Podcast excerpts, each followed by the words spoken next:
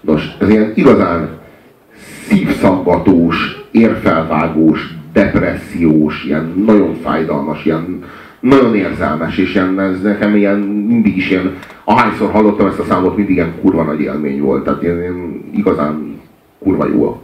Ez a, ebből a lírai kategóriából ez a szám, ez nekem én teljesen kurva jó.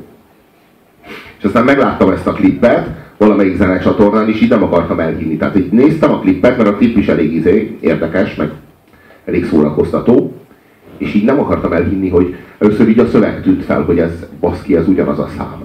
Hogy így hogy lett ebből ugyanez a szám, és hogy így, hogy a faszba jutott eszükbe feldolgozni ezt, ebből, ebből a számból ezt gyártani, és így kurva jól működik az is.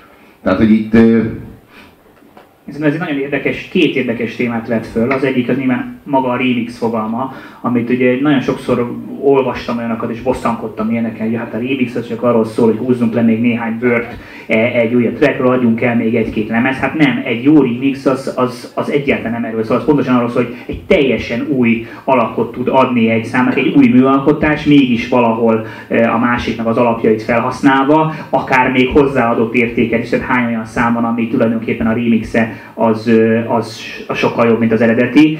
Sőt, én olyannyira szeretem a remixeket, hogy én azt nem értem, például miért nem készülnek mondjuk könyvekből is remixek. Például ez is egy tök jó dolog lenne, könyvekből remixet csinálni. Ugye filmekből mondjuk vannak ugye feldolgozási szokták őket, de hogy simán, hát simán, ugye csomószor vannak, van egy olyan dolog, hogy egy könyvben is egy tök jó alaptéma, de, de szarul van kivitelezve, de jó lenne, ezt valaki más megcsinálna újra. De remix egy nagyon-nagyon fontos fontos témakör. A másik pedig az a az, hogy mitől, mitől lesz egy zene szomorú vagy vidám. Tehát ugye egy, egy metafizikai nyelvről van szó, és mindenki számára egyértelmű egy számban, hogy ez most ez most szomorúságot jelent. Tehát most egy, egy, egy, előszedsz egy, egy benszülöttet az őserdőből, és megmutatsz neki egy zenét, biztosan nem fogja vidámnak gondolni azt, ami egy, egy szívszaggató valami, annak ellenére soha nem hallotta, senki nem magyarázta el. Tehát mindenki számára, minden emberi lény számára egyenlő módon azok a hangok a, ugyanazt az üzenetet hordozzák. Tehát valahol ez bennünk van.